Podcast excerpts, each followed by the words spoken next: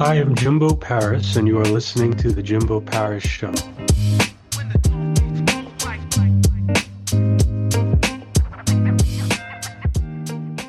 Today we have Heidi Cooper. She is a licensed esthetician and functional medicine practitioner, and she's been doing this for over 25 years. Hello, how are you doing today? I'm doing great. How are you doing? So can you kind of give me a bit of a brief summary about yourself? Yeah, I am a licensed esthetician and a functional medicine practitioner. So I started out in skincare, kind of a pain to purpose story, 26 years ago now, and had some skin struggles of my own and went down this path to really figure out solutions and in a more natural way. I'd done the conventional route and that didn't really yield the solutions I was looking for.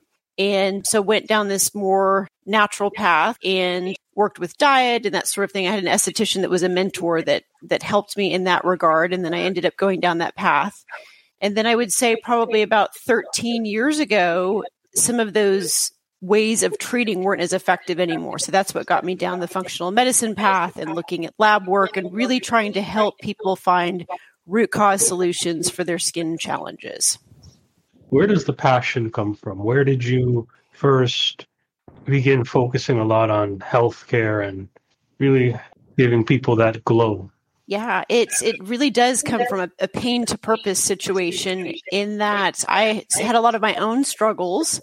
And I think nothing really gets you down that path of trying to find solutions like having some of your own challenges. And so initially mine started out as skin.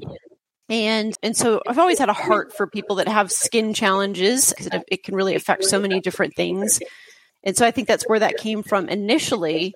But then interestingly, simultaneously, when I mentioned about 13 years ago, things started to change with client. I also started to experience some of my own health struggles. So I was really very fatigued and pretty young at the time. I was in my 30s and just didn't feel like I should feel that tired.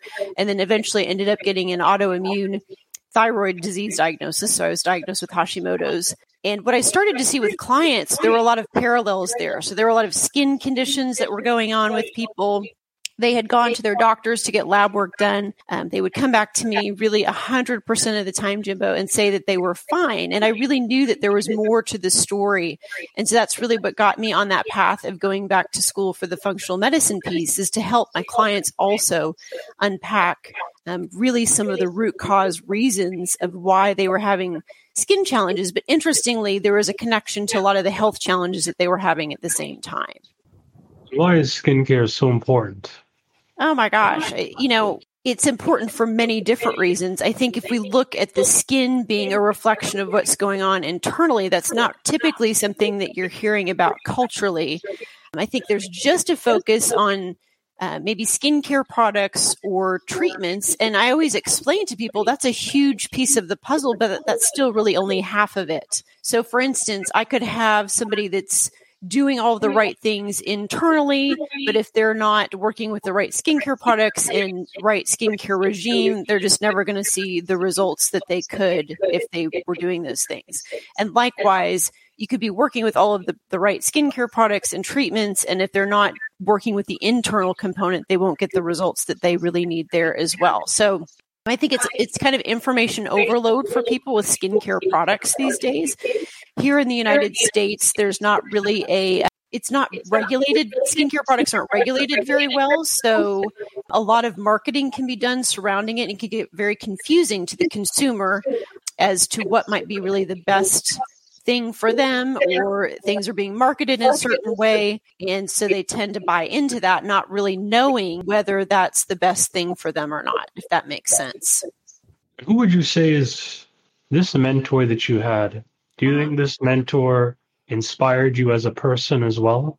Oh, absolutely. Absolutely. I mean, what she helped me with changed my life. I mean, it really was life-changing. And until somebody's really struggled with some challenges like that, I mean, especially as a young person, having those skin challenges really affected my confidence, and it was really pretty devastating. So to work with somebody that really helped to shape my perspective on things, and absolutely, I mean, definitely as a person, she was, you know, I think of it, like really worked at that time, you know, really looking at more root cause solutions too. And that's just not what I was seeing in the conventional medicine world. Like I had gone to a dermatologist, and so it was just a very different approach.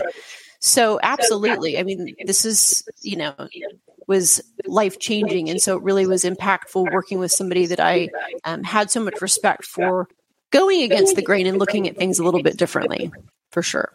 You say going against the grain. Do you value that? Oh, absolutely. I mean, I think I am a big proponent and a big advocate of critical thinking and really not just doing something because everybody else does them something or says that it's the right thing to do or the right way to do things, but really thinking through the process and if it makes sense.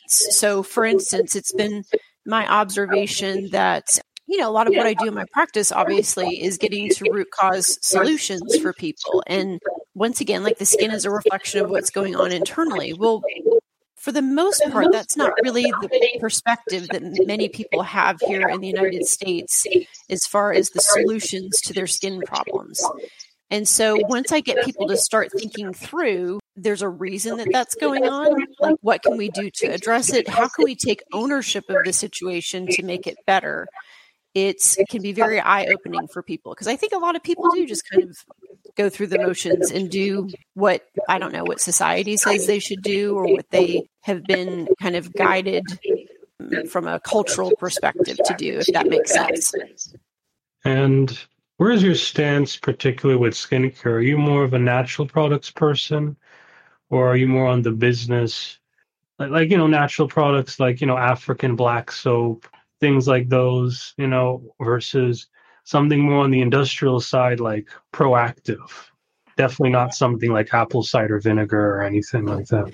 So I'm definitely more on the natural side of things. I think it's kind of remarkable when you see how well some of the natural things work, how far removed we are from a lot of those things. And now it's kind of exciting because I've always taken this natural approach. Up until recently, it wasn't something that people were always interested in. And what's been exciting to see is some of these things that have worked historically very well, people are now becoming receptive to because they are more interested in a natural approach and not all of the chemicals. And a lot of the education that I do is around the toxicity concerning some of the things that we're exposed to and some of those chemicals as well.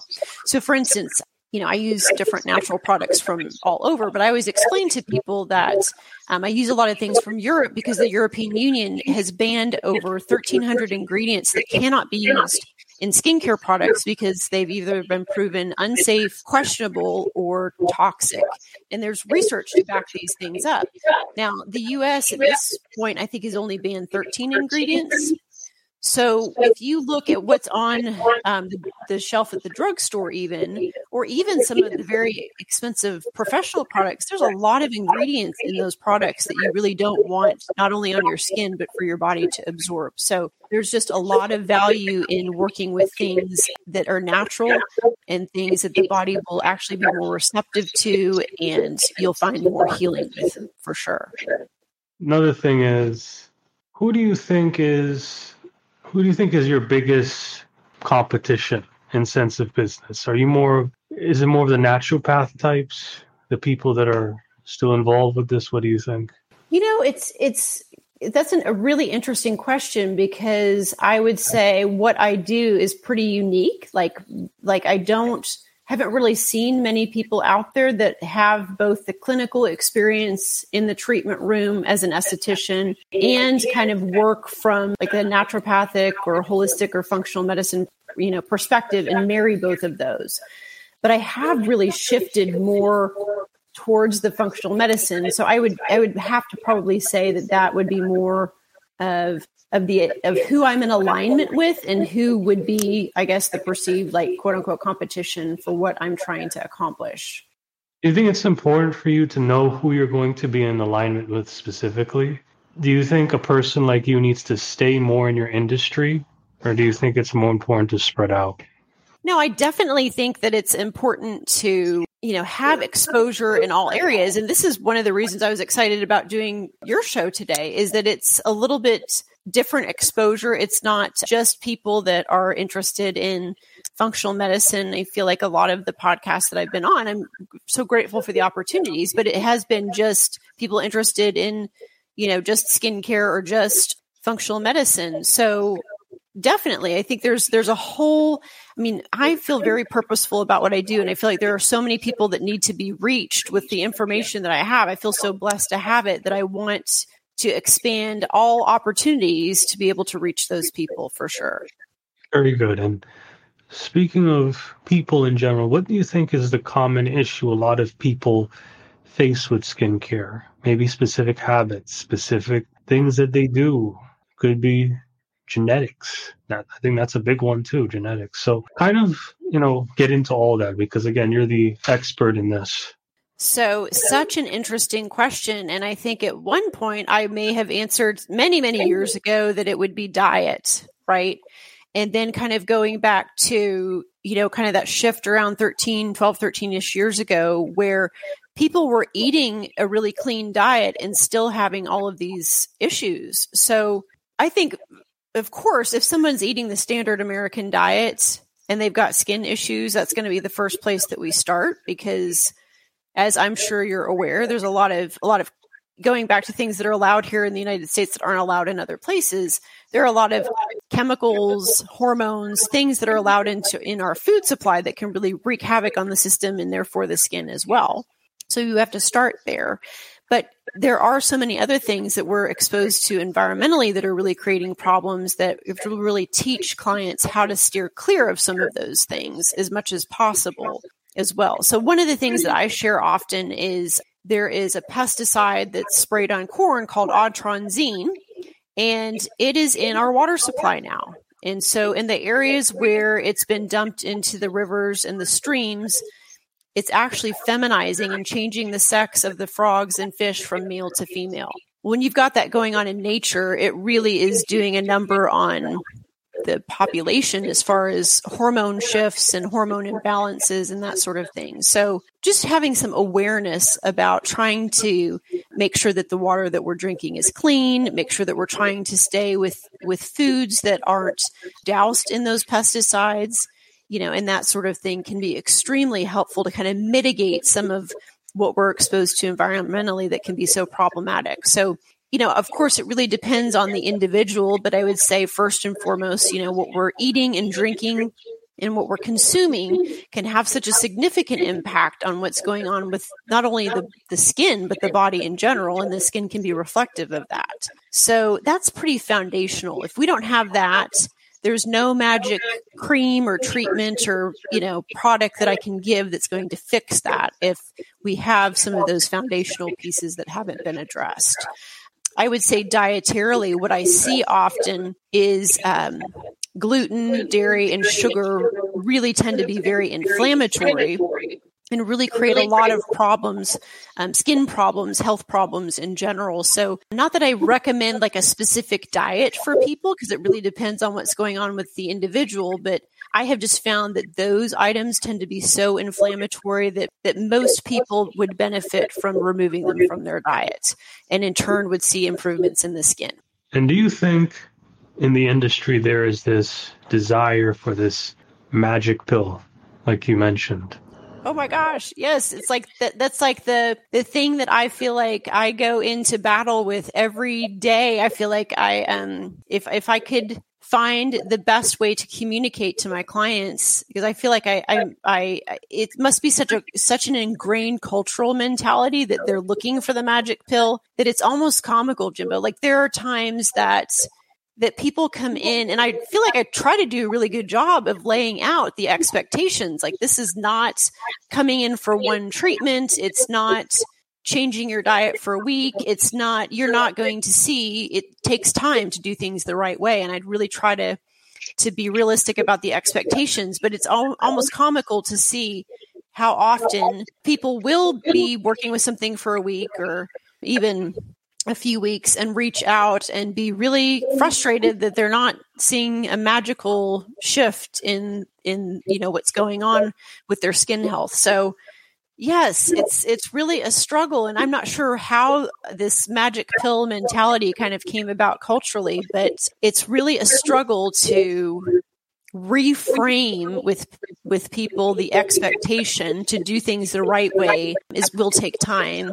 And of course, the way that I'm approaching it as well, it's taking ownership and effort, which is another piece that has to really be communicated well, and an expectation that a client has to really be on board with before we can see results. And the way you reframe your clients, in a sense, is that like what you mentioned previously, sort of lowering those expectations and having them sort of take more responsibility for themselves? I feel like at this point, I try to do a little bit more of a screening process before I even take a client on, and kind of set the expectation up front that if they're just wanting a relaxing facial, or, you know, like a spa treatment, I'm probably not the right fit for them. If they're really wanting results and they're wanting to see a shift in what's going on with their skin and with their health, it requires effort. We'll go over lab work, we'll go over dietary things. And I try to lay out as best that I can on my end, the expectations, so that they know it's not even worth scheduling an appointment with me if they're not going to be committed to some of those things. So I feel like that's helped tremendously, because I have found in general, prior to doing kind of that screening process or little bit of an interview process before I took clients on, there really very much is that cultural mentality about coming in for one treatment or getting on a product and having things magically turn around for them. So I feel like that's helped a little bit. And so you mentioned screening quite a bit. How do you necessarily draw in and kind of market your clients? Because I kind of understand now you screen them by, having them come in and be like, hey, look, this is a lifestyle change. You have to make a new normal for yourself. But how does the marketing go? How does the after screening process go? So, well, I would say, first of all, probably, I guess, a little over a year ago now, I started working a little bit more on providing content on social media so that people understood where I was coming from. And if they were interested in that, I would say it was more of an attraction marketing piece. So like if they were interested in the content that I was sharing, it really helped going back to that screening process. It kind of helped with that a little bit. They already knew what the approach that I was working with and where I was coming from and the perspective. So that was really helpful. But then from there, once somebody starts, and that's helped tremendously. So once somebody starts in, I try to lay things out, going back to here, here's the expectation. I work with a lot of people virtually now, so I don't even see a lot of the clients that I see in person anymore. So we're working virtually once again to go over lab work and a pretty comprehensive intake form and a clinical assessment form. So we're going over a lot of information that really helps them see where some of their challenges are coming from. And I feel like there is a real value in, once you have in black and white, this is why you've got this going on, it really helps significantly with the compliance piece. People are willing to look at what they can do, for the most part, if they're going to make an investment in lab work or really unpacking where some of these things are coming from. If they really want to see those shifts, they know that there's a reason, and we now have it in black and white on paper, and it's up to them to make the adjustments in order to see the change. So when it comes to these adjustments in particular, what are the main stream of adjustments you usually ask clients to make when you work with them? That I would say is really on a very individual basis. And that's one of the challenges that I've run into sometimes with even sharing information on social media, is there aren't a ton of things that I would say, like across the board, everybody should be doing or everybody shouldn't be doing. And so really gathering all of that comprehensive information about what's going on individually with the person helps me guide them specifically to what would be beneficial for them. But I would say in general, Going back to making some of those dietary adjustments, I mean, I will always recommend a whole foods diet. You know, just the way that the body is designed to process things isn't a bunch of processed foods and things that the body doesn't digest or process very well. So, you know, sticking to a more whole foods diet, keeping dairy, gluten, and sugar out of the diet, just from the inflammation perspective, trying to limit toxin exposures, finding the exercise that's right for the individual. So that's another thing I believe culturally, there's a big push for exercise, and I'm a huge proponent of exercise. But once again, just depending on what's going on with somebody's lab work, you know, one person may benefit from doing a more boot camp style workout, and another person based on their lab work might benefit from doing yoga or Pilates. So, you know, based on, say, cortisol levels or stress levels or what's going on with the individual. So, and then another piece is just going back to the clean water intake. I think there's a big focus on eating organic and keeping some of the things that we don't want as far as the pesticides and that sort of thing go out of the diet. But the water is, you know, one of my mentors in functional medicine stressed that recently. He said, you know, here everybody's focusing on organic foods, but they're basically drinking tap water, and that's terrible. I mean, there's all sorts of medications and, you know, the pesticides and a lot of, there's radium, like down here in Texas, 80% of the water contains toxic levels of radium. So there's all sorts of things that are interfering with the body's ability to function the way that it should just from the drinking water alone. So those are things that foundationally I would certainly, you know, focus on for everyone. And then sleep. Sleep is another one. Sleep and stress. I feel like culturally there's a lot of burning the candle at both ends, not getting enough sleep, not enough self-care, and taking time for, you know, prayer and meditation and the things that I think go by the wayside often because people feel, whether it's job or whatever other expectations, they can't take the time to do those things. And I really try to explain that those sort of things actually make you more productive. So I would say we start with those and then go from there. And when you do all these different things, what types of programs and packages do you specifically provide for your clients? So now we sort of talked about when you have your clients and after your clients have been screened. Let's talk more about before all that even happens. How do people actually know who you are? So I, you know, how do people know that you have these skills? Because you're an expert, but people got to know that you're an expert. Yes. Yes. And I would say, you know, luckily I feel so fortunate, you know, after having been in this industry for so long, I get a lot of referrals at this point. I mean, I get a lot of people referring people to me, which is really helpful. And just going back to, it was on my heart, you know, for a while that there are so many people that need some of the help that I feel so blessed to have some of the answers that they're probably not getting in other places, that I really was wanting to find a way to broaden my reach outside of here in the Dallas-Fort Worth area.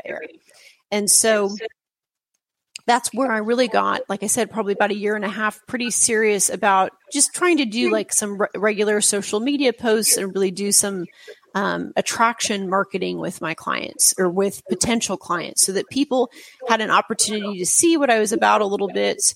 And if that was something that they were interested in. And it's been so interesting because I have people reach out from all over the world that are struggling with a lot of these skin challenges, health challenges, that I can help them with, and they're just not getting the answers in, you know, wherever they are. So I've kind of broadened my reach there a little bit, and have been trying to kind of work a little bit more towards the virtual piece, especially with what's going on in the world right now. It's been really helpful to kind of have that option. And there's so many things that I can do without even necessarily seeing someone face to face. So that's been really, really helpful. I hope that answers your question a little bit. Yeah, you answered it. Now, are you more of so when we talk a little bit more about holistic skincare, are there certain limits or boundaries to holistic skincare? Is holistic skincare similar to a lot like traditional medicine, where it's more of a preventative practice and not necessarily a practice to fix something that's gotten really bad after a long amount of time, if you understand what I'm saying? Maybe something like severe keloids, something like that. Do you think holistic skincare may be an option, or maybe a post option after a more modern approach is used? Oh, absolutely.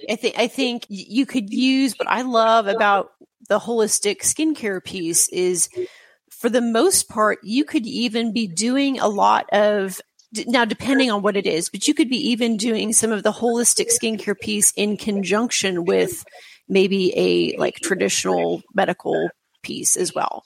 Or let me use this as an example. So you could, somebody could go in and go to their dermatologist, and they could say that they have a basal cell skin cancer.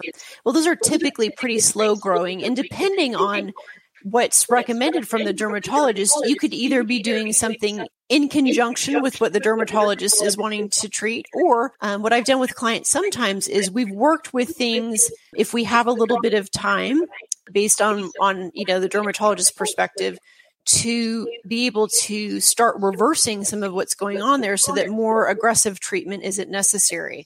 And that's been really fun to watch too. People have had little spots that were questionable, and the dermatologist kind of wanted to watch them. And we've been able to work with things naturally and completely reverse what's going on there, so they don't ever have to have anything cut off, or some of the surgeries that are done, or some of the more invasive procedures, because we've been able to reverse those and heal them. So once again, there's a lot of variables, like the keloids, for instance. I'm always asking the question, why? Like, why is that going on? Why is the body having that response? And I think from a cultural perspective, people would just look at, what can we put on it topically? Well, there might be something helpful to work topically there, but I always look at, is there some, going back to your comment earlier about the genetics, is there some gene expression that's been turned on there for the keloid to form? What can we do to, maybe support the body in such a way that we can reverse some of that gene expression being turned on? There's just a number of variables to be able to look at that I think many people don't even know are available. So, to kind of answer your question, you certainly can be using things in conjunction with like a medical treatment from the holistic world. And sometimes you can, depending on where the client, their perspective, they may try doing some of that before some of the medical intervention is even necessary. All these things going on. What do you think? Do you think the climate of skincare has changed a bit since COVID?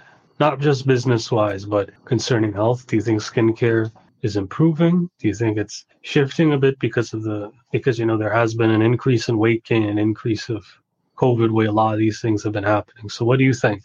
Yeah, I think a lot of skincare has, like the different companies have pivoted to online. Like if there is a way for them to market that way, they certainly will. What I have been really excited to see, and I would say this shift was happening before COVID, but now I think people are focusing on their health a little bit more. My hope is always that people will start, because they've started kind of down this natural path with skincare a little bit too, that they do start to put those pieces of the puzzle together, that what's going on with their internal health, definitely affects what's going on with the skin, and making that connection there.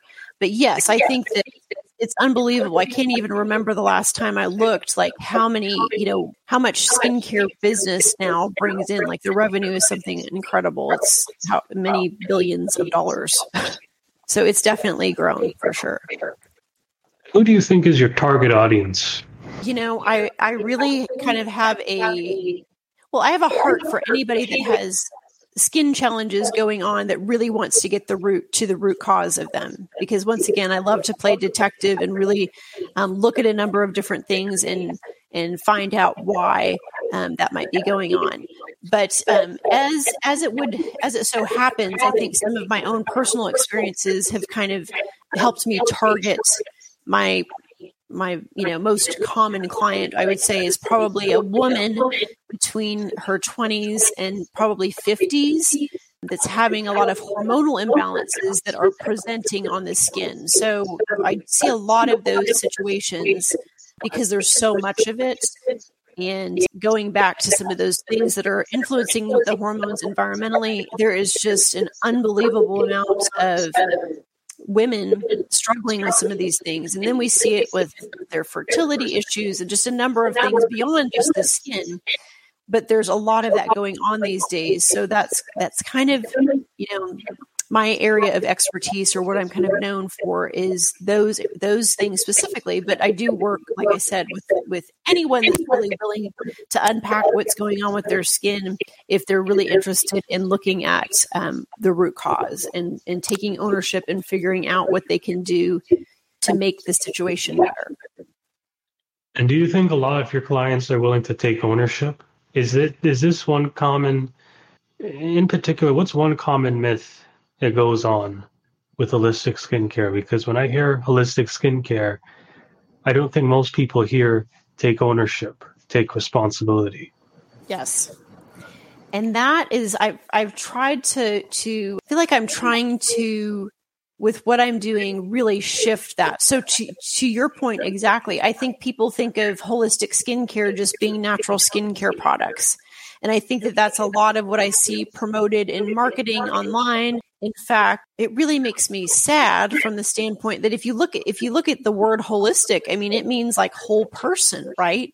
It doesn't just mean that you're working with clean skincare. I mean, that's one piece of it, right? But I think there's this misconception that if you're working with holistic skincare, it's just like cleaner ingredients, you know, things that aren't, you know, like necessarily going to be toxic or problematic. And that, although that's good and that's a piece of it, holistic really means the whole person. And so there's so much more to it. So I feel like I've really tried hard to reframe what that expectation is and what that looks like. And I'm, you know, it's been a struggle. It really has, because if you have a societal perception of something, and I've had to work really, really hard at reframing that and really getting people to understand it's not just putting something natural on your face and that means everything's going to be healed. So, yeah, I think it's one of those things that it's been pretty difficult from my perspective to get people to understand, because there is so much false marketing surrounding what it actually is. When it comes to a lot of this understanding, did you yourself have a personal struggle trusting holistic skincare initially before you realized that it worked? You know, I will tell you, I think my experience is a little bit different, because I actually started from like that conventional medical, started going to a dermatologist. And so I had done that first. And when that really didn't help and didn't provide solutions, in fact, a lot of the things that I was given actually created other problems and more problems. I think that because that was my initial experience with skincare, that's what created the receptivity to holistic skincare or natural skincare. So I'll just kind of back up a little bit. And when I started having these skin problems back all the way back when I was a teenager, I had really bad cystic acne. I mean, just terrible, terrible cysts all over. And, you know, went to the dermatologist. They put me on topical medications. They put me on antibiotics.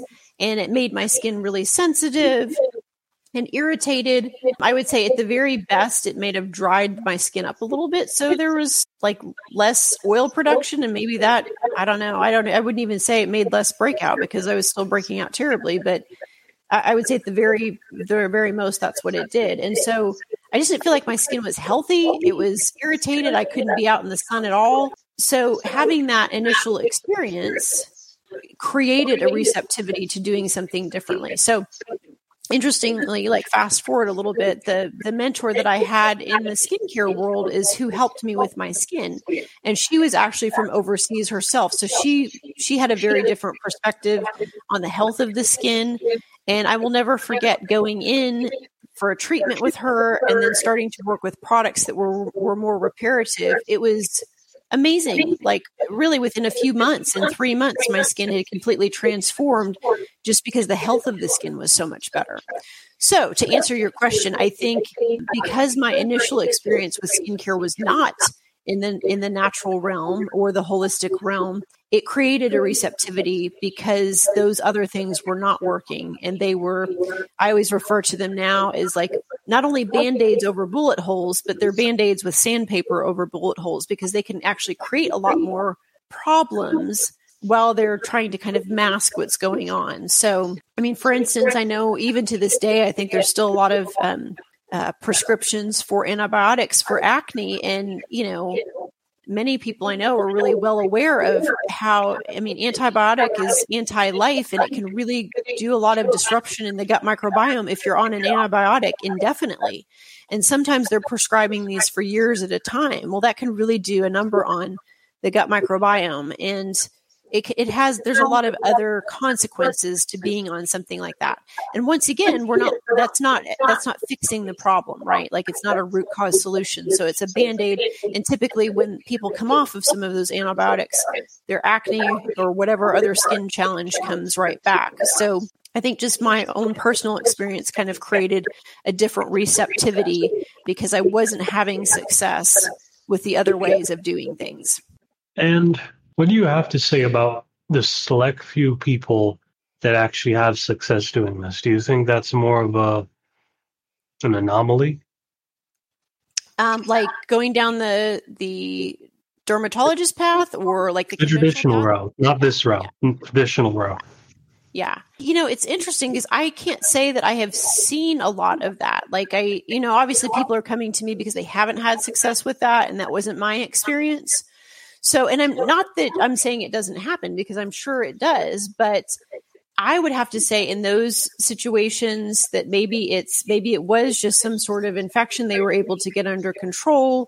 It's, you know, I'm sure there's a number of circumstances that play into that, but that just has not been in general my experience that people have had long-term success with going down that path. Once again, not to say that that isn't possible. But it does, from my perspective, beg the question, like, well, what was really going on that was creating the issue in the first place? And something that was done there was helpful in that regard, you know? And if you could go back in time and give yourself some advice, what type of advice would that be in order to bring you to the same spot you are today? Oh, boy, that's a loaded question there, isn't it? You know, I tend to be pretty stubborn. So I think maybe just there have been a lot of times where I've really tried to do things my way or a certain way. And now here I am in my late 40s and I'm finally realizing like I just being more receptive and open and listening a little bit better, I think would have done me better. Would have better served me when I was younger. And I've tried really hard now in this season. It's the beauty of being a little bit older is some of the things that you learn along the way. Very good. And we talk about things being better per se. What do you think a lot of people listening to this can do to improve their quality of life? Oh, there's so much, you know, I'm a big mindfulness person. There's so many things, Jimbo. I think like there's mindfulness. Just going back to like living in a time that's so rushed and hurried and everybody's on their screens all the time. I think that's creating a lot of unnecessary stress, being more present. I think that in and of itself and just taking care of ourselves. I think we are in a culture where that's not really encouraged or celebrated. And it's a really critical piece to thriving and not just surviving. Like that's a lot of what happens here in our country is people are just kind of getting by till they retire or something. I don't know. It's just it's a terrible quality of life. And I think that we can not only be better for ourselves, but better for everyone else if we focus on those things. So I think there's a real value in, I don't know why culturally there's kind of this perception that self-care is like self-indulgent but it really has many, many benefits to personal relationships. And then I think it can pour out into society as well, societal influence. We take care of ourselves. We're happy, healthy people. we can kind of spread that around. In fact, I often think I've had this thought often recently, like I've been biking up to the gym and, you know, I'll run across, you know, like just people, they'll be out running or biking or whatever on the path as I'm going up there. And they're typically really friendly and happy. And I think, you know, there's just something about that energy and getting all of that going that just puts people in a different place and a different mindset and a different space. So it's nice to be part of that community. And I think everyone would benefit from a little bit more self-care and making themselves a priority in a healthy way. Now, how do you make yourself a priority? Oh man, it's something when I started to have some of my health issues years ago, it was definitely a wake-up call for me because I was definitely one of those people burning the candle at both ends. And I was forced to rest. I was forced because I was chronically fatigued. And so I had no choice anymore. And so now I really am very diligent about making myself a priority. So interestingly, I've always made exercise a priority, even prior to my health crashing. But the difference is back then it was this, you know, kind of that cultural mindset, like, you know, like if you don't work out for several hours a day, you're not working out, like super intense and to the point of exhaustion. And now, you know, I'm still very consistent with it, but it's more listening to my body, you know, like I enjoy running, but I don't do long distance stuff anymore. So just things that are kinder to my body, but I definitely make that a priority. 5 days a week for sure. That's definitely a priority. I prioritize sleep. In fact, you can ask my husband, he kind of makes fun of me that I have like an old lady sleep schedule, but it really is important. And I used to be such a night owl. But I mean, lights out 10 o'clock now for sure. And so those are a couple of things. I am big on grounding outside and getting my feet on the earth. And prayer and meditation is really, really important to me. And those are things that I just schedule. I commit time to those every single day. So, and of course, eating really well too is a big priority for me as well. And that means cooking, and that takes time, but that's okay because that's part of what we do in our household. And I now have a 14-year-old son, and so that's something that we really want to prioritize with him too. So there's an understanding of being an example of what that looks like now too. When it comes to a business perspective, how did you take this skincare and bring it now into more of a business? What types of products do you sell? What types of services do you provide? And you can also provide your website here or anything else you need to provide. Yeah, I think obviously like all of these different experiences have created a purpose for me, but I do have an entrepreneurial brain too. So I really enjoy the business side of things. I really, really do. And I'm always love connecting with people that are, you know, business minded. It's really fun to be in groups where you can kind of mastermind and collaborate and come up with some creative ideas, how to promote each other's businesses and that sort of thing. So yeah, I work with a number of different skincare products and supplement vendors that I really believe in, that I've seen results with. You know, people can connect with me on my website, which is skinsideoutskincare.com. And then, like I shared, I'm on Instagram a lot. So that handle is skinsideout_Heidi Cooper. And, you know, I try to post daily on there some information that's helpful for people. And so just try to, you know, have those different avenues. I've got things on YouTube as well. The videos that I post on Instagram are there as well. So it's a great piece. It's a great way to catalog some of the information that I have to share and then be able to share that with other people too. So my heart is really to share value with people, something that's valuable and something that they can implement. And in doing so, it's really going back to like it's been a model for attraction marketing where people have, because they're interested in some of what I share, have reached out and want to work with me as well. So that's been really exciting from that standpoint. But yes, I firmly believe in the things that we work with. I'm really particular about what we bring in to share with people. And so we work with a number of different skin lines and supplement vendors, but they're pretty fantastic and like nothing else out there. And when you do all this, what do you think is the... Yeah, so can I get your website specifically and some of those things you're doing specifically? Yeah.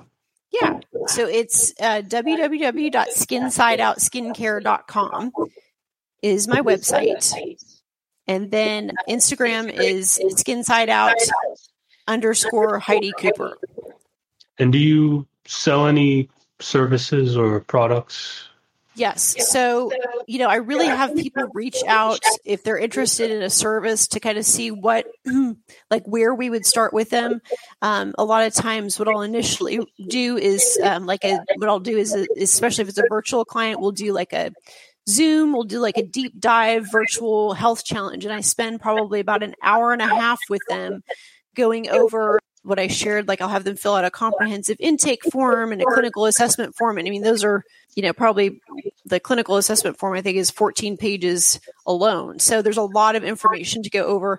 I have them share any recent lab work that they may have, so we can kind of connect the dots there. And if there are recommendations for additional lab work, then we'll run that as well to really get a bigger picture, a broader picture of what's going on with them. I think that's another thing too that I see in skincare is that people aren't, as an esthetician alone, they're not going to have the education to be able to run lab work and be able to put the, you know, connect the dots and put the pieces of the puzzle together. And so that's where I feel like what I have to offer is a little bit unique there too, in that we can really unpack what's going on. We look at labs. There are different gut microbiome tests and different lab work that we can run that's specific to their situation. So, you know, just depending on what's going on with the person, we would probably do that initial deep dive where we spend about an hour and a half, and then from there figure out if we need to do additional lab work or get them on a certain protocol and go from there. So that's what we do as far as services go. Not really taking new clients in for skincare treatments in office so much anymore, because I'm trying to kind of move a lot of what I'm doing to a virtual platform. So I basically tell those people that are interested, I'm happy to put them on a cancellation list, but not really taking new clients there so much. And then based on, you know, what we go over and what's going on with the individual, then we can make like product recommendations. I'm a big fan of Fetamere skincare. That's the European skincare line that I work with, and we kind of find out what they might need specifically for their skincare needs. And then there's a few other supplement vendors. We work with Systemic Formulas and CellCore Biosciences are my primary lines that we work with to address the internal piece as well.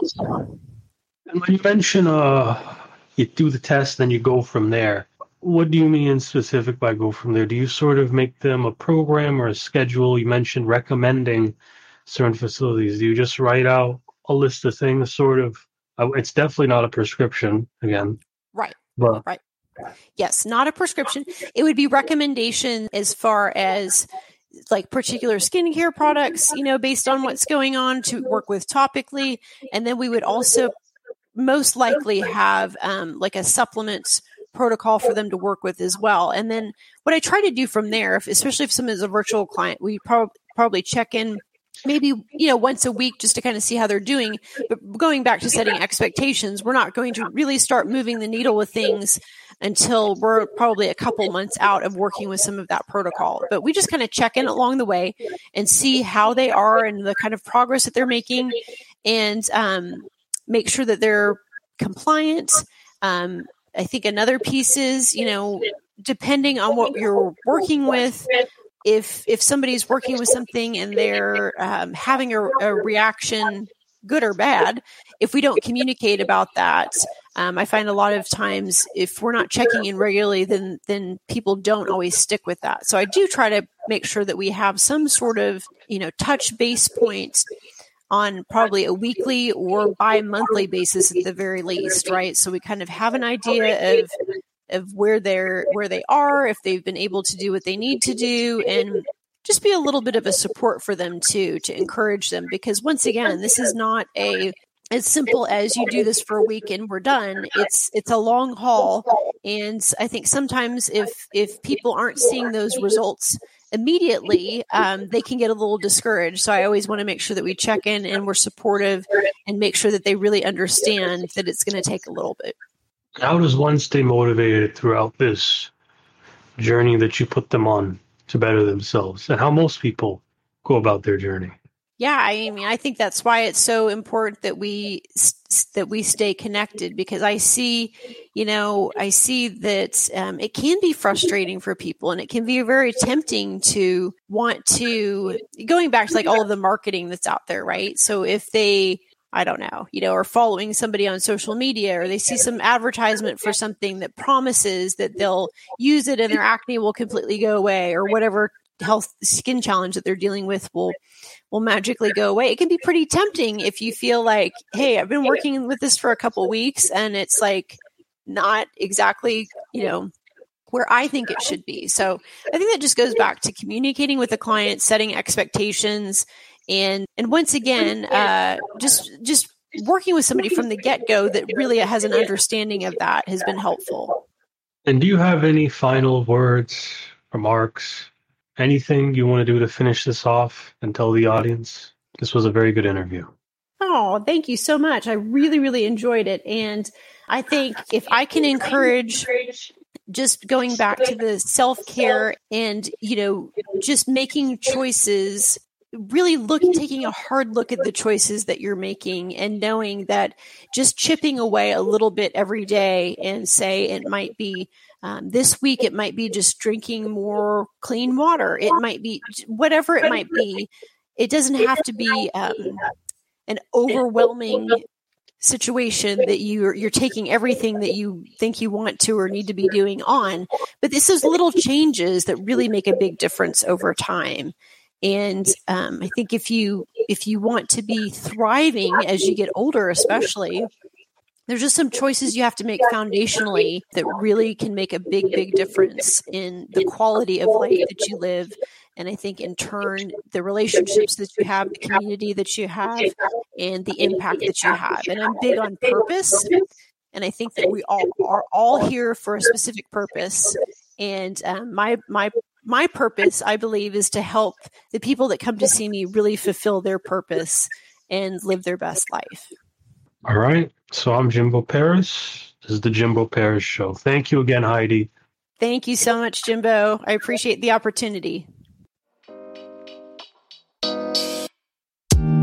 Thank you for listening to the Jimbo Paris Show.